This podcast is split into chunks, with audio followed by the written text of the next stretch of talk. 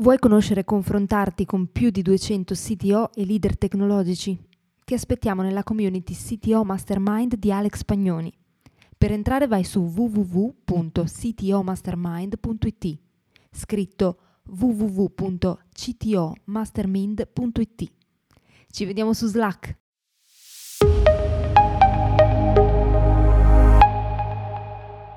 Cosa frena un'azienda tech dal passare al cloud native?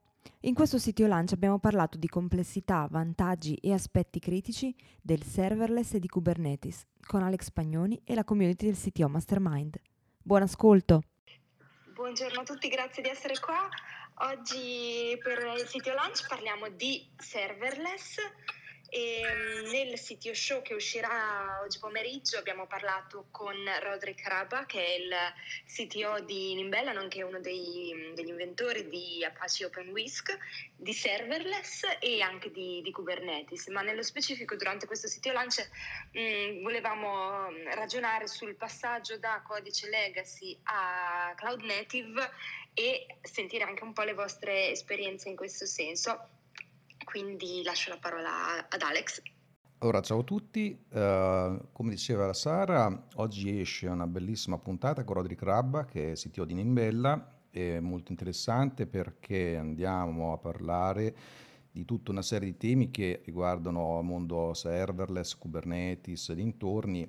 E tra l'altro diciamo, alcuni temi principali alla fine hanno portato a dire che con Kubernetes, per quanto riguarda problemi di complessità, ne abbiamo un paio che o eh, tipicamente le implementazioni in Kubernetes sono sottostimate, quindi magari ci si va all-in e questo potrebbe essere pericoloso, oppure in altri casi le persone sono troppo impaurite per, per andare su un'architettura basata su Kubernetes. Eh, unendo questo però anche la chiacchierata fatta anche la settimana precedente, sempre su temi relativi anche a Cloud Native, Cloud Native Competitive Foundation, dintorni, a un certo punto insomma, ci siamo anche proprio interrogati sul discorso di migrare da un ambiente legacy a uno cloud native, tipicamente magari con tecnologie serverless.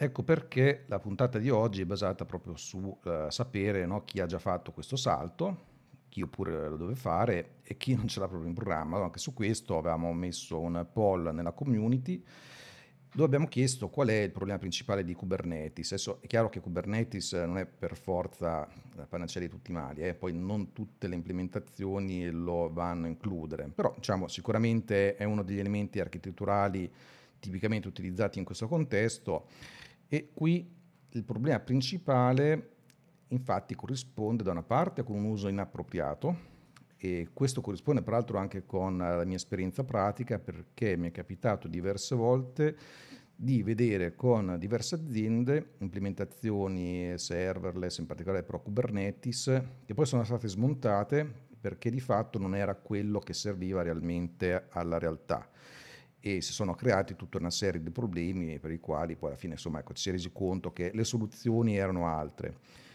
L'altra risposta che ha avuto più, uh, più peso è la carenza di competenze disponibili, che infatti è l'altro problema grande perché effettivamente c'è tutto un tema che riguarda chi è in grado di gestire un'installazione Kubernetes e questo poi porta anche appunto alla creazione di sistemi come quello di Nimbella che vanno proprio a risolvere buona parte di questo problema qui perché eh, rirendono lo sviluppatore fondamentalmente libero dal doversi gestire questioni che invece sono di natura sistemistica e dintorni. Peraltro qui con noi dice anche Michele Sciabarrà che su questo magari c'è anche qualche bella esperienza da, da riportare.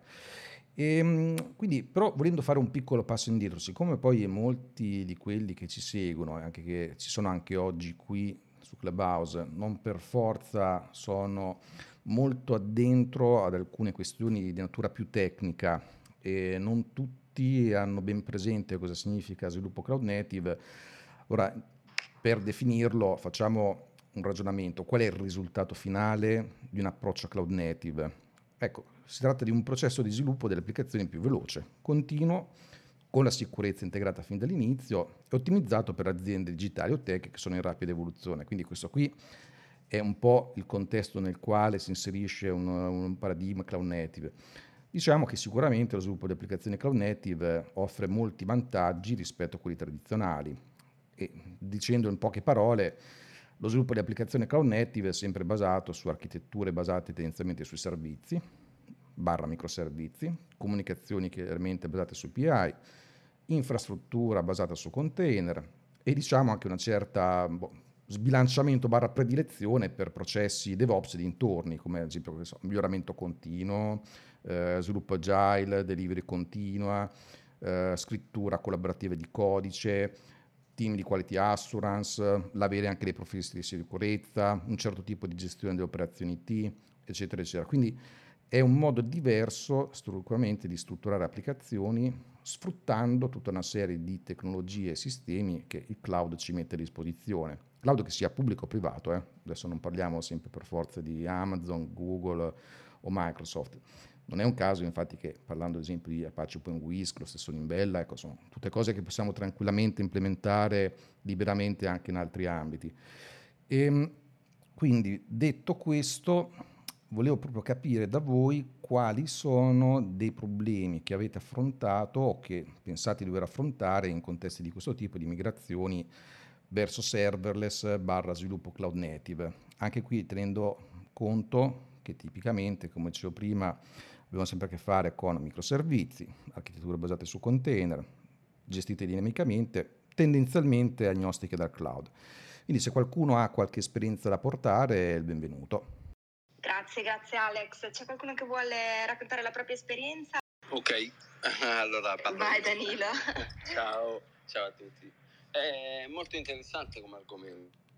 Eh, I cosiddetti FAS sono un buon modo per eh, delegare del lavoro a delle funzioni che vengono usate soltanto nel periodo in cui vengono triggerate, poi vanno giù, anche perché in genere un serverless, eh, comunque un abbonamento, eccetera, costa un po' di più rispetto ad altri tipi di, di macchine o di gestione di applicativi. Eh, io lo trovo molto utile ovviamente quando, quando il servizio mette a disposizione qualcosa che eh, può essere triggerato facilmente da qualche evento e soprattutto mh, mm, uno, eh, è, più, è più stateless, ovvero fa delle operazioni. Io ho usato per esempio con servizio una piccola funzione per fare resize di immagini. E no, il resize di immagini credo che sia uno dei, dei servizi eh, di aver implementato un po' di tempo fa. Noi nella mia azienda usiamo varie tipologie, vabbè dipende anche dal cliente come propenso verso una o l'altra tipologia di gestione, se vuole un'infrastruttura che, che magari controlliamo per filo e per segno oppure lasciamo al cloud eh, gran parte delle operazioni dal punto di vista eh, infrastrutturale e noi ci concentriamo sul, sulla scrittura del servizio. Molto utile, mm, non, non ho mai fatto un uso assiduo appunto soprattutto per il costo e perché trovare eh, nel, nel mio ambito che è web e mobile delle applicazioni che richiedano questo tipo di servizi non è facilissimo. E, e quindi in genere andiamo su, su container, su Kubernetes e, e su anche virtual machine, quindi gestione soltanto dell'infrastruttura. Sì, tra l'altro il fatto che hai citato giustamente anche il concetto delle applicazioni stateless, ecco, quello lì sicuramente ci porta ad esempio nella direzione di considerare anche quei tipi di impostazioni come quelle delle 12 factor app che proprio nell'era del software as a service vanno proprio a portarci a un tipo di strutturazione che va in quella direzione che fondamentalmente abilita proprio anche cose come serverless eh, dintorni. È chiaro che è uno proprio quello delle applicazioni stateless, uno dei principi, delle, anzi uno dei 12 fattori che stanno dietro, che è quello di, di poter eseguire l'applicazione come uno o più processi stateless, quindi quello lì è fondamentale assolutamente ed è anche uno dei concetti da tenere in considerazione quando poi si va a effettuare una migrazione di, di codice. Ecco, sono tutti questi fattori, adesso non li vado ad elencare tutti perché poi dopo scendiamo anche veramente molto nel tecnico, però sicuramente in termini di architettura, di impostazione, di fattori da tenere in considerazione in ambito di migrazione, ecco, quelli vanno sicuramente tenuti in considerazione. Vorrei un attimo distinguere comunque in maniera chiara tra serverless e microservizi, che è vero che c'è una, una certa sovrapposizione, però la migrazione a un servizio serverless è una, una, certa complessità, può essere anche non particolarmente elevata, anzi in certi casi abbastanza semplice se il servizio è un servizio, ad esempio viene in mente un NoSQL come DynamoDB per AWS, in cui comunque il concetto di NoSQL è magari è già fa parte del proprio prodotto e, e quindi la migrazione in fin dei conti è insomma, aggiustare un attimino quali sono le esigenze, le chiamate, come strutturare i dati, però i dati in realtà ce li hai già strutturati se già usavi un, un SQL di partenza. Microservizi è un altro discorso, cioè se ho un mio prodotto che non è stato disegnato a microservizi e lo voglio migrare a microservizi su cloud. A parte il fatto che, eh, ad esempio, nel caso di Amazon su HPS devi comunque, anche se hai gestito il cluster, devi comunque definirlo, cioè non è serverless, è, eh, devi definire tutti i parametri del tuo cluster semplificato, sicuramente ti facilita in tantissime cose, ma comunque no, non è serverless. E sui microservizi l'altro problema è proprio come disegnare a microservizi la, nuova, la, la migrazione stessa dell'applicazione, eh, compreso il, il punto, uno dei punti più importanti che è come eh, fare il disegno dei dati. Grazie Roberto. E, ehm, c'è qualcuno di voi che um, ha fatto poi nella propria azienda questo passaggio e, um, e si è trovato insomma ad affrontare questa sfida e che può raccontare qualcosa? Sì, sì, molto volentieri. Diciamo che questo tipo di migrazioni si fanno ormai veramente molto spesso. Io lo vedo dal punto di vista nello specifico delle applicazioni di vari clienti, dove abbiamo sia situazioni dove partiamo da un legacy esistente oppure da poter partire da un bel foglio bianco. È chiaro che lì dopo cambia parecchio l'approccio e il tipo di, risultato che si può ottenere in termini anche di tempo e di costi. È chiaro che quando abbiamo a che fare con un legacy eh, c'è chiaramente un importante lavoro di refactoring, eh, spesso a livello quindi anche di reimpostazione dell'architettura, riscrittura di codice. In quel caso magari l'approccio tendenzialmente può essere di tipo progressivo. Infatti nelle varie strategie di migrazione in generale ad architetture basate sul cloud, eh, quella più completa appunto è il refactoring, però si può anche iniziare a fare il replatform, cioè trasferire tutto quello che si può da sistemi non gestiti a sistemi serverless gestiti come so, banalmente anche un database su RDS e così via, per un po', un po' alla volta ristrutturare pezzi di applicazione e portarli su questi altri paradigmi. E questo è un approccio che di solito è ben gestibile, richiede del tempo, richiede anche questo delle competenze e gli altri chiaramente a maggior ragione siccome si parte da zero richiedono un buon disegno architetturale, anche qui servono sicuramente delle competenze e spesso il problema è proprio questo qui, di trovarle queste competenze e di poterle portare in azienda o di averle anche esternamente come consulenti, un altro tipo di, di approccio va bene. E, ehm, ed è anche quello per il quale spesso appunto, invece volendo parlare ad esempio del mondo di Kubernetes, eh, c'è proprio la paura spesso di implementarlo, si fanno implementazioni sbagliate. Non so se Michele riesce a collegarsi, se ci vuol dire qualcosa. Io sono qui, volevo infatti intervenire. Posso? Scusa, sono poco pratico con Clubhouse, quindi... Vai, vai, prego Michele. Allora, allora eh, ci sono tirati, stati detti un po' di cose interessanti e, e messo una quantità enorme di carne al fuoco. Vorrei partire dall'osservazione che, che, che faceva in base Danilo, che loro usavano il serverless un po' come fanalino di coda, cioè se c'è qualche piccola cosa da fare stateless eh, si usa il serverless che però eh, poche attivazioni che però costa tanto allora viene utilizzata eh, di solito in questo caso si fa implicitamente e indirettamente riferimento al serverless di Amazon anche se esiste cose simili pure su Azure o Google Cloud. Il fatto è che eh, invece eh, cioè, il serverless viene visto come fanalino di coda del, del giro quindi se cose semplici usi serverless cose più complicate usi eh, i container eh, e le cose grandi usi virtual machine. In realtà io vorrei vedere le cose al contrario, cioè io vedo le cose serverless come l'ultimo livello di una catena di semplificazione delle attività. E vengo e mi spiego. Tu inizi eh, col tuo server e lo metti in cloud. Ok? A questo punto ed è complicato e faticoso creare virtual machine quindi quando hai uno, due, quando hai una virtual machine la metti in cloud e la fai a mano.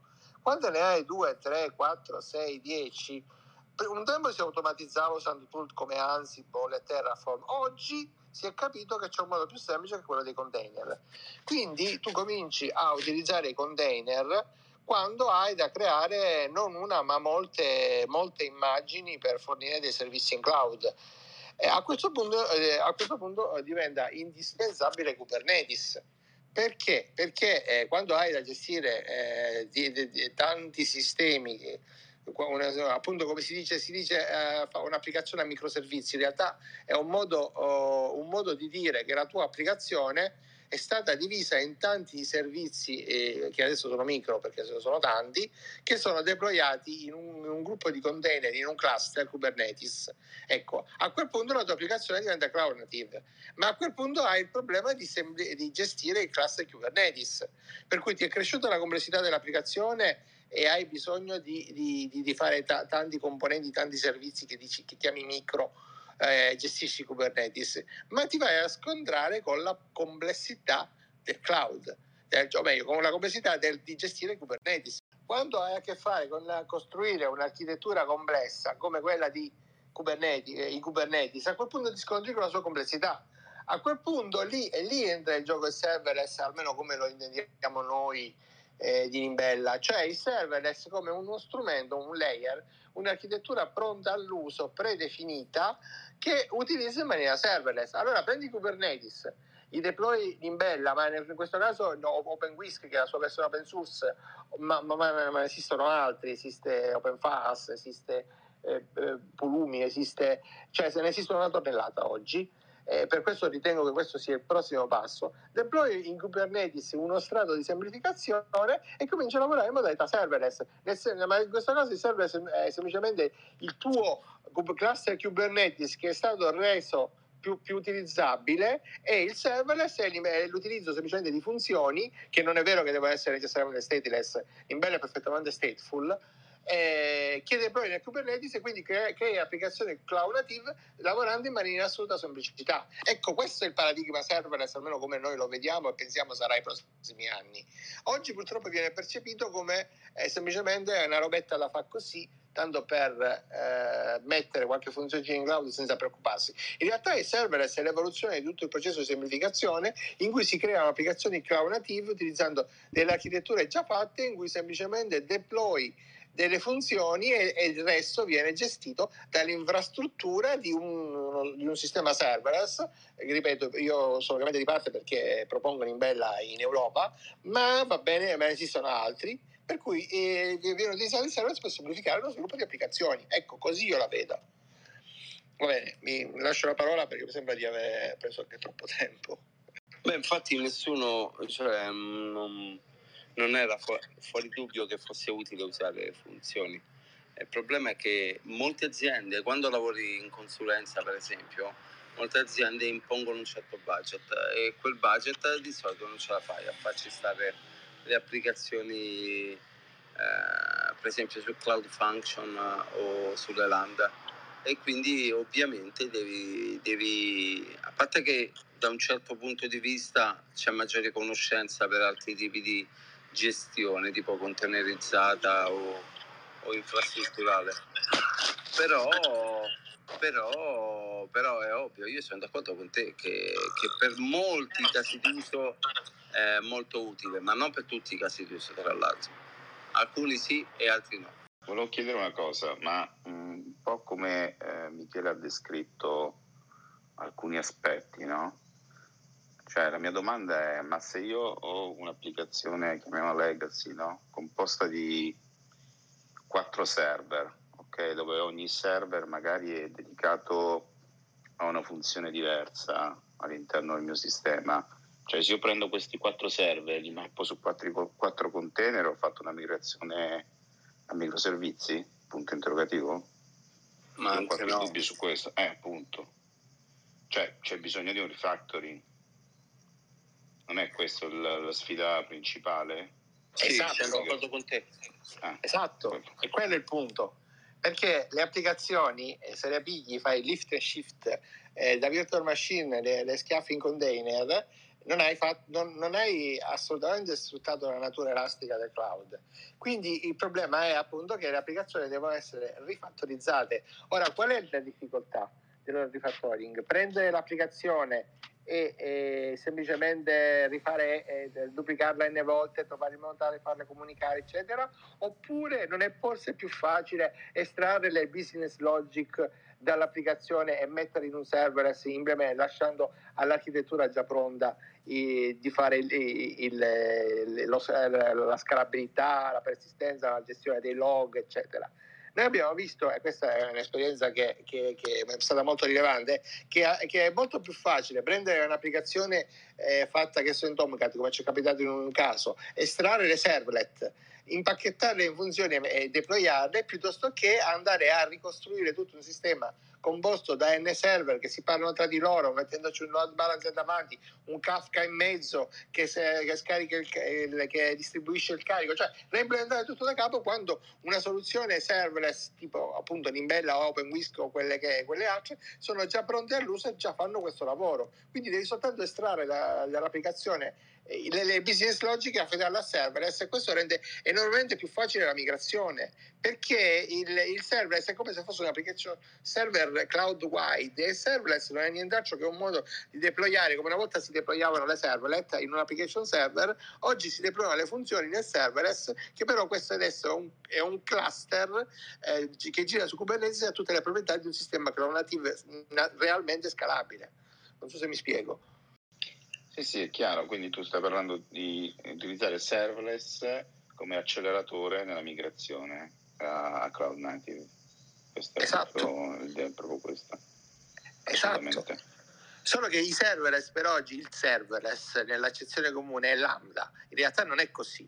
Eh, Ormai esistono parecchie soluzioni serverless che eh, si deployano su Kubernetes, però la lambda ha cominciato sei anni fa, tutte le altre soluzioni che, che sono in circolazione sono molto più giovani e poi c'è anche il, il battage, se vogliamo, di, di- di- di- Amazon, del loro nome pesantissimo per cui tu- tutte le alternative non si vedono. Amazon non ha nessun interesse a fornire soluzioni che non vadano, per- che non vadano a fornire servizi al loro cloud, ma, è- ma il concetto di serverless prescinde, eh, prescinde completamente dall'approccio di Amazon che è soltanto uno possibile. In realtà ne esistono appunto 100.000.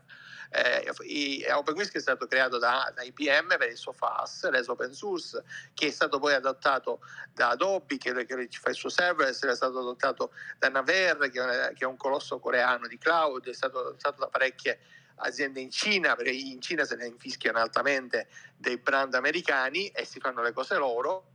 Quindi esiste tutto un mondo che oggi è abbastanza sommerso, eh, che però viene completamente a- ad oggi seppellito dal concetto di serverless eh, che è proposto da Amazon. Io spero che questa cosa col tempo emergerà e si capirà che serverless è un concetto molto più generico di qualche function che vengono messe lì. È semplicemente quello che io chiamo l'automazione dei container, è lo strato successivo. Io dico banalmente che il serverless è come il CMS del cloud. Una volta eh, Kubernetes è come il web all'inizio, una volta tutti prendevano i, i, un server e cominciavano a costruire tutto a mano, caricavano le pagine FTP, gli script, creavano i database. Oggi questa cosa è completamente scomparsa, tutti usano un CMS. Io penso che il serverless è come il CMS del cloud e i prossimi anni sostituirà completamente e Kubernetes rimarrà soltanto come lo strato di esecuzione, un po' come systemd in Linux, non è nient'altro che l'esecutore di background dei processi, ma nessuno si sta a, a, ad adorare systemd come tutti invece adorano Kubernetes come se fosse la soluzione di tutti i problemi. Kubernetes è solo un esecutore di schedulato di, di, di container, fine, basta, stop, non fa altro. La vera logica, il vero tesoro è nel, nell'architettura pronta che il serverless ti offre e questo è il punto. Assolutamente vero, ti confermo perché sta nella stessa Amazon, vede così, a prescindere che ovviamente nasconde il mondo che c'è intorno e promuove Lambda però loro stanno puntando tantissimo perché sono sicuri che domani svilupperemo tutto serverless. Loro lo chiamano il RAD del il serverless è il RAD del cloud, lo chiamano così ed è esattamente quello che, cred- che crediamo noi. Eh, per questo stiamo, la nostra startup sta lavorando moltissimo, certo è dura, anche perché la, il 99% delle aziende sul cloud sono agli inizi, diciamo la verità quindi eh, ancora siamo molto lontani dal capire, cioè ancora stanno lì a litigare per caricare una immagine in Docker e eseguirla in Kubernetes. Nel 90% di tutti i deployment Kubernetes che ho visto c'è soltanto esecuzione di applicazioni legacy non scalabili che di, di cloud non hanno assolutamente niente, quindi sono veramente poche le aziende che che, che, che, usano Kubernetes per quello che è. Potrei citare Netflix e Disney che fanno, eh, che fanno servizi di streaming, ma, ma, a parte quelli ne conosco pochissimi altri che, che, realmente usano Kubernetes per quello. Sì, poi volevo fare una piccola precisazione per chi eh, ci ascolta che magari non ha ben comprensione del fatto che siamo saltati dal parlare ad esempio di serverless a FAS, eccetera. Allora, FAS e serverless, soprattutto agli inizi, indicavano concetti molto simili, quindi eh, funzioni appunto as a service, business logic, eh, gestita appunto da microservizi, eccetera. Poi nel tempo il termine serverless si è esteso e viene utilizzato anche per indicare tutti quei servizi gestiti come database, sistemi di messaggistica, come citavamo prima. Questo qui giusto per eh, evitare che qualcuno magari faccia confusione perché parliamo di serverless, poi FAS, eccetera, sono, sono concetti che vanno inquadrati in questo senso qua. Sì, ci stiamo focalizzando sul compute, cioè compute serverless in realtà, cioè eseguire appunto eh, funzioni in modalità serverless, perché poi c'è l'altro mondo, Alex, come dicevi te. Esatto, esatto. Tra l'altro, infatti, l'esempio che facevi prima, anche forse un po' provocativo, Roberto, del discorso no, di discorso VM, container, eccetera, quello alla fine è soltanto un aumento di densità a livello di compute e basta. Eh, posso aggiungere una cosa sul, uh, sul, discorso del FAS? Sì, sì, prego, prego. Allora, volevo vai. dire, allora, uh, in realtà uh, OpenWhisk è, è, è, un'implementazione open source di, di, Amazon Lambda, proprio un suo clone open source, ed fornisce una, una modalità FAS quindi il serverless, tra virgolette, comincia tutto dal fast, cioè dalla possibilità di prendere una funzione e mandarla a un application server cloud che, che la gestisce. Quindi la tua applicazione è fatta, è fatta di tante funzioni che si identificano con i microservizi eh, però di solito non basta. Quindi mh, l'approccio che i vari sistemi serverless eh, stanno seguendo è quello di integrare, a, aggiungere alle funzioni che rimangono comunque la parte iniziale centrale del, della logica, servizi accessori per esempio in Imbella noi abbiamo messo il database, per esempio ci ho lavorato io personalmente, abbiamo messo la cache con Redis, abbiamo messo io l'object storage, abbiamo messo il front-end. Quindi, quindi i sistemi serverless comprendono tutto quello che serve perché il FAS diventi tutto quello che devi scrivere per fare complete le applicazioni. Quindi il FAS è il punto di partenza, il serverless è il sistema completo che porta il FAS a compimento più o meno. Sì, una cosa che ti volevo chiedere Michele a questo riguardo, visto che hai proprio ampia esperienza anche su questo tipo di implementazioni.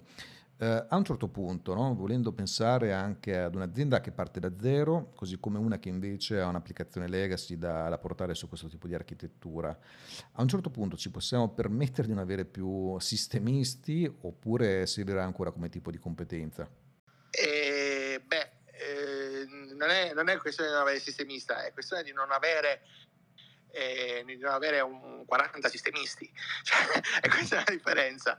Perché, per farti un esempio molto semplice, E se tu devi gestire un, un sistema eh, un, come si dice, un, faccio un esempio Windows perché mi è venuto in questi giorni ci ho lavorato, eh, hai a che fare con un, control, con un server manager che ti dà da un punto di vista di controllo, il controllo di, tutte, di tutta l'architettura, dei sistemi semplici di gestione, delle informazioni, eccetera. Quindi con un solo sistemista riesci a gestire un, una rete complessa limitando gli interventi a malfunzionamenti che più o meno si sa come gestire. Quando devi lavorare con un sistema come Kubernetes, un altro mio amico mi raccontò che loro hanno costruito un sistema microservizi con Kafka, con CouchDB, con, ma ci hanno lavorato per due anni e 50 perché la complessità è questo. Quindi il punto non è non avere sistemisti, ma di avere, po- po- avere dei sistemi che permettono di gestire la complessità e di renderla gestibile da, perso- da una quantità ragionevole di personale. Non, quindi, um, quindi questo è il punto non è che il server, quello che facciamo noi in Imbella, perché è il nostro lavoro, è, pre, è, un tool complessivo di gestione di un classe Kubernetes che però ti permette, con eh, un punto di, di controllo centralizzato, di fare tutte le operazioni di, di manutenzione del sistema senza che debba, tu debba andare a ricostruire ogni singolo elemento del de, de server. Quando usi Windows non è che vai a scrivere i device driver eh, li installi e li disinstalli. Quindi il sistema comunque ha un livello di stabilità, richiede degli interventi, ma non, ma non devi con, continuamente costruire ogni elemento, cioè non devi scriverti i tuoi device driver, la tua interfaccia, tutti gli elementi. Questo è il punto, semplificare, non eliminare. Grazie Michele per la risposta, che infatti poi alla fine effettivamente mi torna abbastanza proprio con la mia esperienza, perché in effetti anche qua in azienda da me col tempo di sistemisti ne abbiamo sempre di meno, ma non sono stati eliminati, semplicemente man mano che si spostava sempre più in su in termini di astrazione, serverless dintorni, effettivamente non c'era più bisogno di avere la grande quantità di sistemisti che avevamo una volta per gestire architetture anche più complesse, no? a parità anche di, di, di, tipo di applicazione. E questo lo vedo anche in generale, anche in altre aziende come tendenza, e semmai è diventato più difficile trovare, barra formare quelle persone su queste cose qui, perché forse un po' il problem solving cambia da quel punto di vista. Compre- comunque c'è bisogno sempre di comprendere come funzionano tante cose sotto non più come una volta, però è un po' questa la mia esperienza. Guarda, eh, la, la, la, cosa che noi riusciamo, almeno quando propongo in bella, che colpisce tutti, è il fatto che sviluppando in serverless lo sviluppatore non deve conoscere il, il DevOps, le tecniche DevOps, perché proprio questo è il punto. Oggi se vai in giro e guardi le ricerche di, eh, di, di lavoro, trovi richieste assolutamente folli come un data scientist o un front-end che deve conoscere AWS e Kubernetes, ma siamo scemi, cioè non puoi nemmeno pensare di appioppare queste cose, perché? Perché la carenza di competenze è tale che si vuole che chi faccia il front-end sappia anche impacchettare e mettere in cloud. O chi deve fare da- le, le, analisi di dati sappia anche installarsi e farsi partire da soli i sistemi in cloud. Che questa cosa è, è, è delirio puro perché non è pensabile. Cioè come, è, come chiedere al medico di famiglia di saper fare pure la, neuro, la neurochirurgia la, il dentista e già che c'è anche di lo so anche l'ortopedico non ha senso. Infatti, quello che, che Nimbella offre è uno strato completamente semplificato in cui tu devi semplicemente scrivere delle funzioni, le puoi testare in locale utilizzando Unity test, eccetera, e poi le deploy è del sistema serverless che ti gestisce tutto quanto. A quel punto non ti devi preoccupare di creare eh, code di messaggi, topic, metterli insieme, farli parlare, deployare, scalarli, tutte queste cose sono gestite dal sistema serverless. Devi semplicemente deployare e testarle. Hai dei vincoli, questo è vero perché le funzioni hanno tempi di esecuzione, devono essere scritte in un certo modo, eccetera, ma non devi imparare tutto il sistema, devi semplicemente adattarti al modo di sviluppare tipico delle applicazioni cloud native serverless. E quindi no, non, devi, non, devi, proprio più neanche cercare persone che conoscono cloud. Questa storia eh, gradita conoscenza AWS e Kubernetes in job che non c'entra niente, deve sparire, deve follia pure sparirà. Vero, vero, sono assolutamente d'accordo, eh, è anche la mia stessa esperienza. Effettivamente purtroppo ancora nelle ricerche di lavoro si cita veramente a sproposito purtroppo, ma forse dipende anche dal fatto che molti ancora non hanno capito bene questi cambi di, di, di paradigmi, di, di trend Secondo te qual è il problema per il quale ancora abbiamo questo tipo di ricerche sbagliate? perché non le trovano e non sanno cosa chiedere, è banale. si fa sempre così, quando uno va al mercato cerca sempre di, di, di, con, i soldi che ha di prendere il meglio e quindi c'è che c'è, in, si voglio una maglietta, però se c'è anche il, i calzini e la sciarpa di contorno mi sta benissimo, eh, pago uno e prendo tre. Questa è la logica elementare, stupida ma elementare. Beh, dimostra anche una certa um, confusione nell'organizzazione del team di sviluppo stesso magari. Ah, cioè okay. non sono ben organizzati per cui automaticamente quando devono fare un profilo di una persona da aggiungere al team rispecchia la confusione che hanno in generale. Ha un problema generico noto, eh, non allarghiamoci a questo, perché se no diventa un problema sociologico e economico, però e fa parte anche dei problemi. Grazie mille. E c'è qualcun altro che vuole intervenire? Non so se prima io avevo visto Andrea che tu avevi alzato la mano, non so se volevi intervenire oppure era solo sì, per... Se Vai, prego. Serverless in azienda da me ha cambiato un attimino la, la concezione di come si lavora e, delle, ha aperto parecchie nuove soluzioni nel, e quindi funzioni da rendere disponibili all'utente.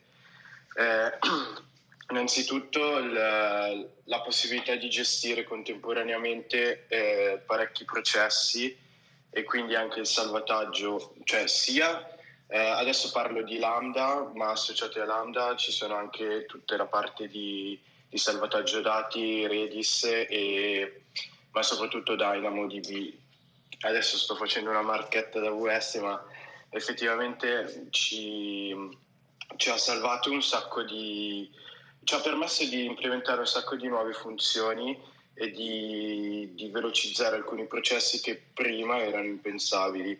Eh, adesso sto facendo dei test anche per eh, questo qui forse è un estremo, però per portare eh, una, un'istanza Laravel su, su, su una lambda e, um, adesso sto facendo un po' di test, però la, la mia esperienza con, um, con serverless è, è, stata molto positiva.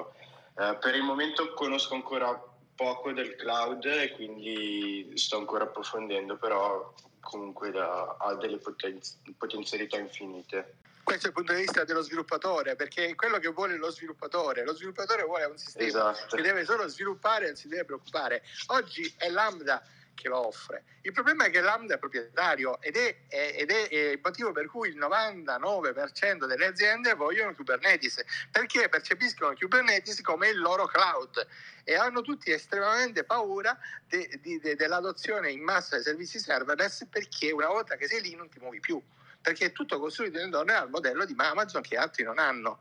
Infatti il serverless del futuro è quello portabile che gira su Kubernetes questo è, è il futuro di cui noi cerchiamo di essere parte. Eh, la questione del vendor lock-in ne avevamo già discusso in un, in un CTO lunch, ma comunque eh, era venuta fuori questa cosa qui del mh, mm, quando sviluppi un, un prodotto comunque eh, fai una scelta e scegli mh, mm, faccio un esempio, in un linguaggio di programmazione piuttosto che un altro. E più o meno è la stessa cosa, cioè quando stai progettando eh, comunque fai una scelta che comunque influirà su tutto. E la stessa cosa è scegliere Lambda piuttosto che scegliere altre soluzioni che comunque ti, ti bloccano in qualche modo e possono anche spaventare. Aspetta, aspetta, qui il discorso del vendorino è un pochettino più complicato. Sì e no. Cioè, dal punto di vista de, quando tu lavori e vabbè, scegli un linguaggio di programmazione, quello sposi e, e, quello è. Quindi non è che puoi rimettere, se lo scrivi in Java, poi non è che puoi mettere tutto in C Sharp in due, in due minuti, e questo è un conto.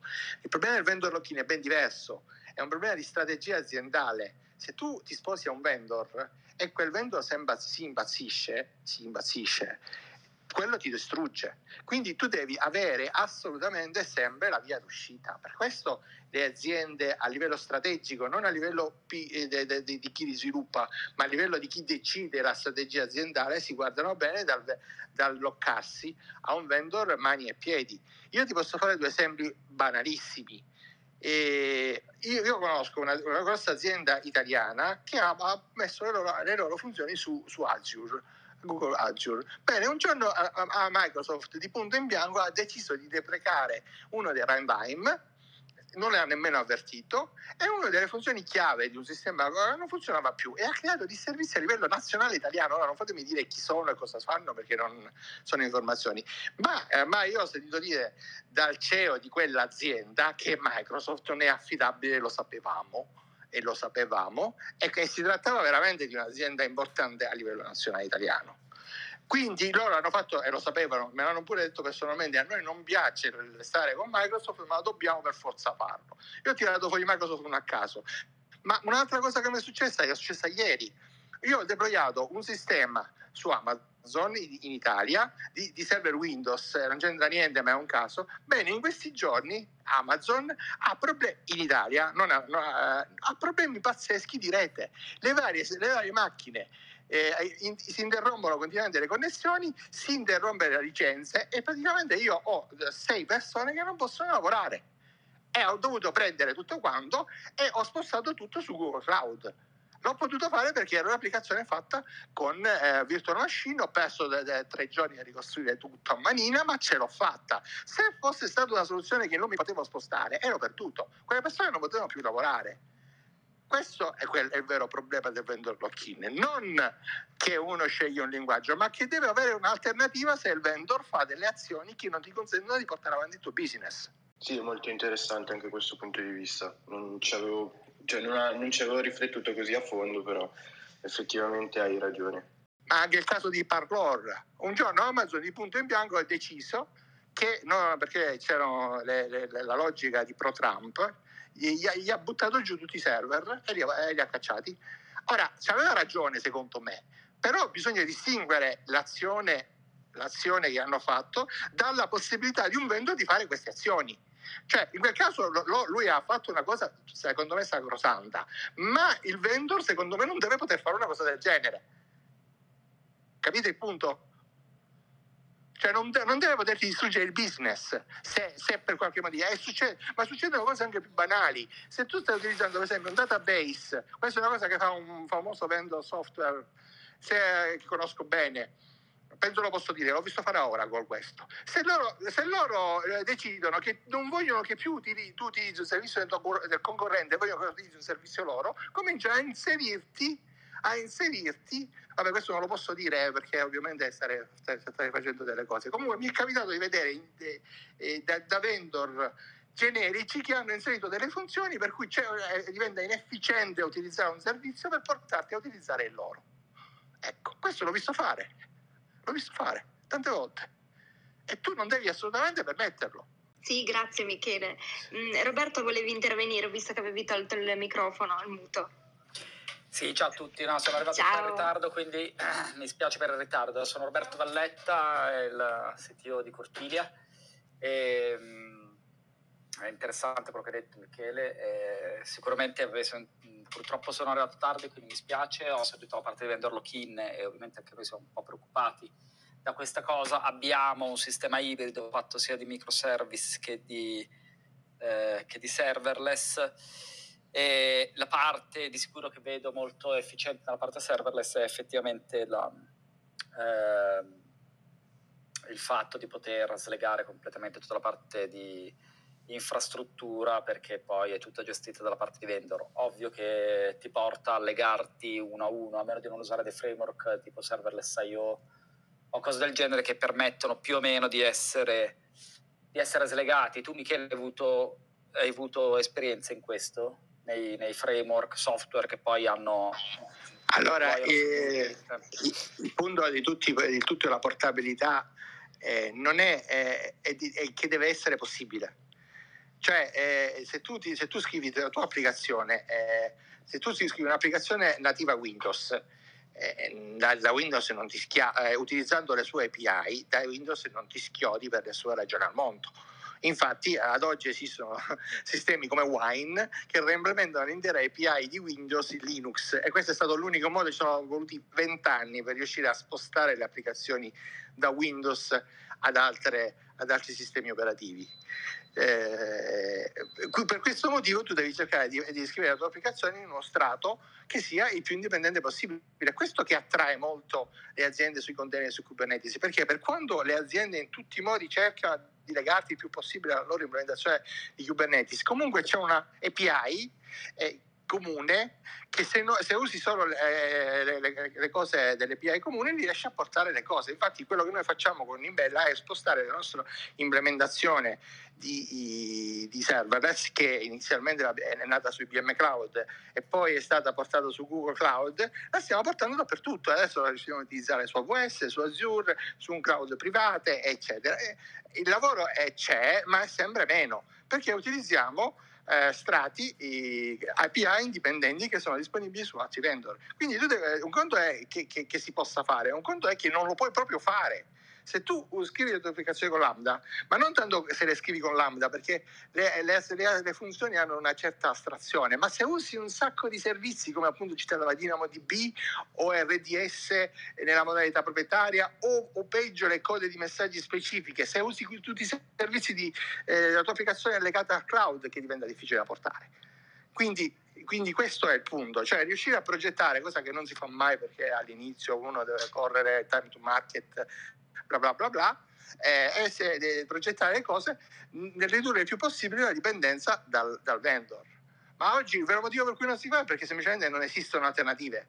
O questo niente con, la, con l'affermarsi di soluzioni portabili, io credo che tutti quanti utilizzeranno queste. Come tutti quanti oggi sono veramente pochi che scrivono applicazioni mobili native, utilizzano sistemi come React Native o, o, o le applicazioni grafiche a interfaccia grafica che una volta si facevano solo per Windows, oggi si fanno tranquillamente con sistemi come Qt, Wix Widget, non ci sta più nessuno che scrive applicazioni che funzionano solo su Windows. Una volta era l'unica possibilità. Eh, sì, beh, su questa cosa qui eh, c'è un po' di differenza, nel senso che secondo me, ok, sulla parte serverless hai ragione, il lock-in fa molto la differenza ed effettivamente non hai, non hai la possibilità di, di, spostarti a fronte di problemi, come dicevi tu, eh, in cui il vendor cerca poi di... in cui il vendor dai molta possibilità al vendor di influire sulle, sulle tue, sul tuo business. Mm. L'altra invece delle scelte implementative, quindi React Native e cose così, invece è un po' diversa quindi non le vedo, cioè lì il React Native in realtà hai poi dei problemi, potresti avere dei problemi a livello di performance, cosa che magari sul serverless se perdi qualche millisecondo per alcuni contesti non, non, non ti, diciamo, non, Dipende sempre, dipende sempre, sempre dalla certo, tua applicazione. Esatto. Quello che esatto, esatto. è vero è che React Native copre l'80% dei casi d'uso. Se devi fare un'applicazione eh, particolarmente reattiva, sì, ma se devi fare l'ennesima gestionale o l'ennesima app che ti fa delle registrazioni e ti, eh, ti manda dei messaggi, no, React Native va benissimo. L'app sì, io è fatta con React Native e l'ho utilizzata per, per dirne una. Eh. Hai presente l'app sì, io? Sì, no, sono sì, sì, sì, ce l'ho, ce l'ho, ce l'ho, in, sì. ce l'ho installato. E va benissimo, cioè io non ci vedo problemi di performance in quell'app, però è in grado di essere aggiornata molto rapidamente. Certo.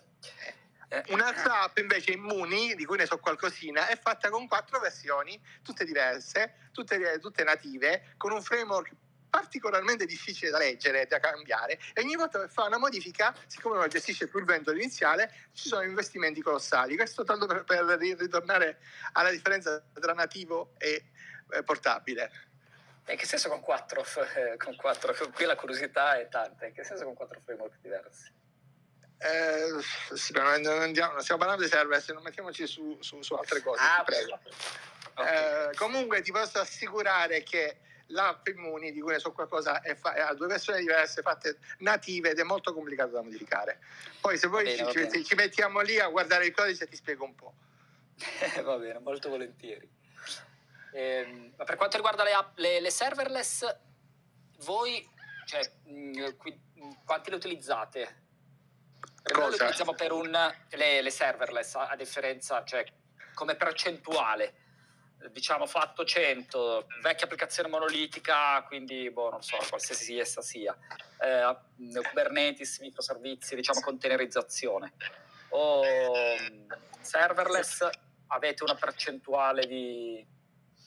Beh, se l'applicazione, se l'applicazione è un'applicazione che ha un, un front-end, una, delle API, gestisce della cache, quindi eh, Redis, eh, mantiene, dei file su, noi utilizziamo Block Storage, dei dati in formato SQL, noi copriamo il 100%.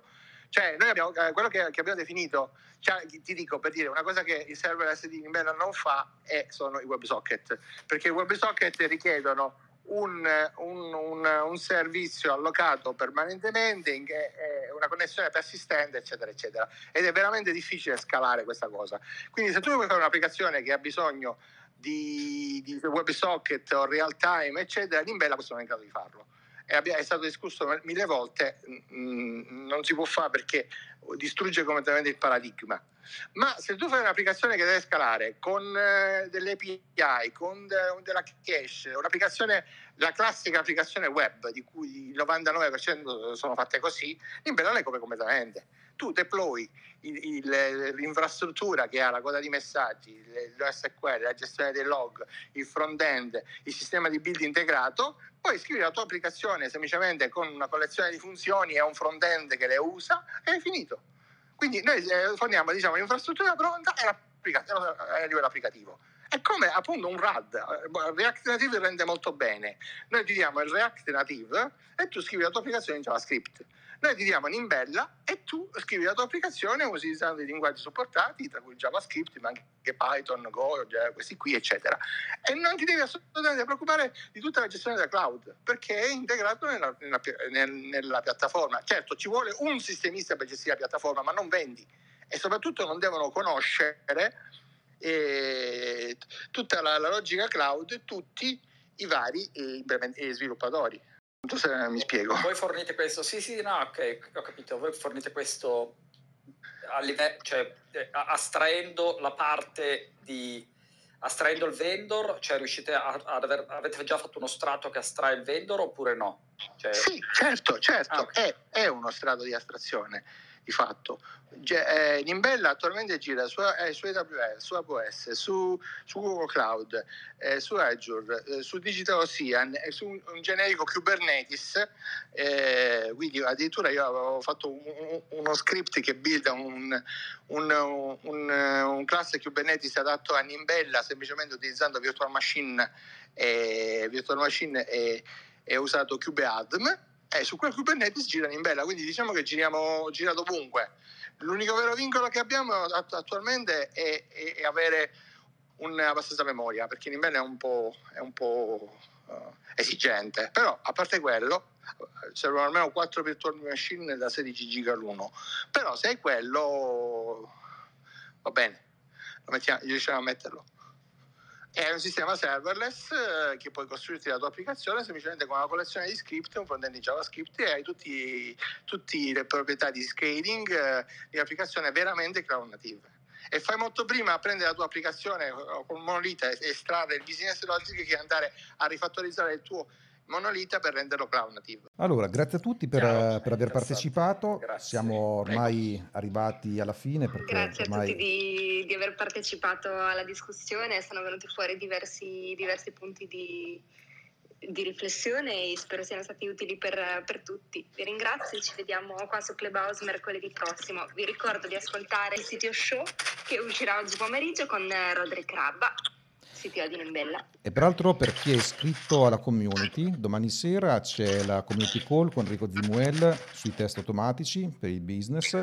Per chi invece ci ascolta dal podcast, ci sentiamo alla prossima community call. È vero, è vero, mi sono dimenticata di dirlo. Domani, domani sera vi trovate sulla, sulla community il link per iscrivervi. Ciao a tutti. Ciao a tutti. grazie a tutti per la disponibilità. Ciao ciao ciao ciao. Ciao ciao ciao. Ciao ciao.